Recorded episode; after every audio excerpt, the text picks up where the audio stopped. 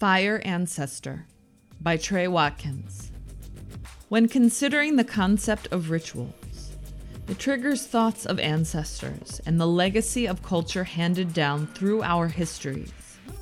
The fleeting dust devils that visit us during the most powerful moments of the burn are wonderful symbols of spiritual legacy, recognized as such by cultures for thousands of years. The Paiutes and Navajo viewed them as spirits of their ancestors, or Chindi, some malevolent, some good. The artists have set out to capture the symbolic strength of the ancestors in a way that allows participants to forge their own radical ritual.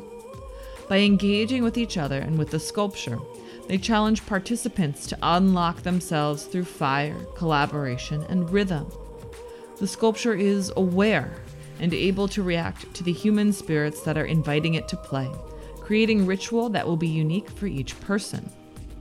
The artists wanted to build upon that primal desire to stare into the flame while a tribal beat takes the mind into a state of wonder.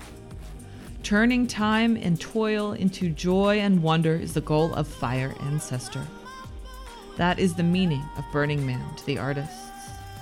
Fire Ancestor is a 13 foot tall sculpture of steel and aluminum pipes that mimics the shape of a dust devil. While stationary, it should remind the viewer of the swirling dust devils that peel off of the major burns and sometimes spring up from nothing on the open playa. It will be as if one has been captured in a moment of steel.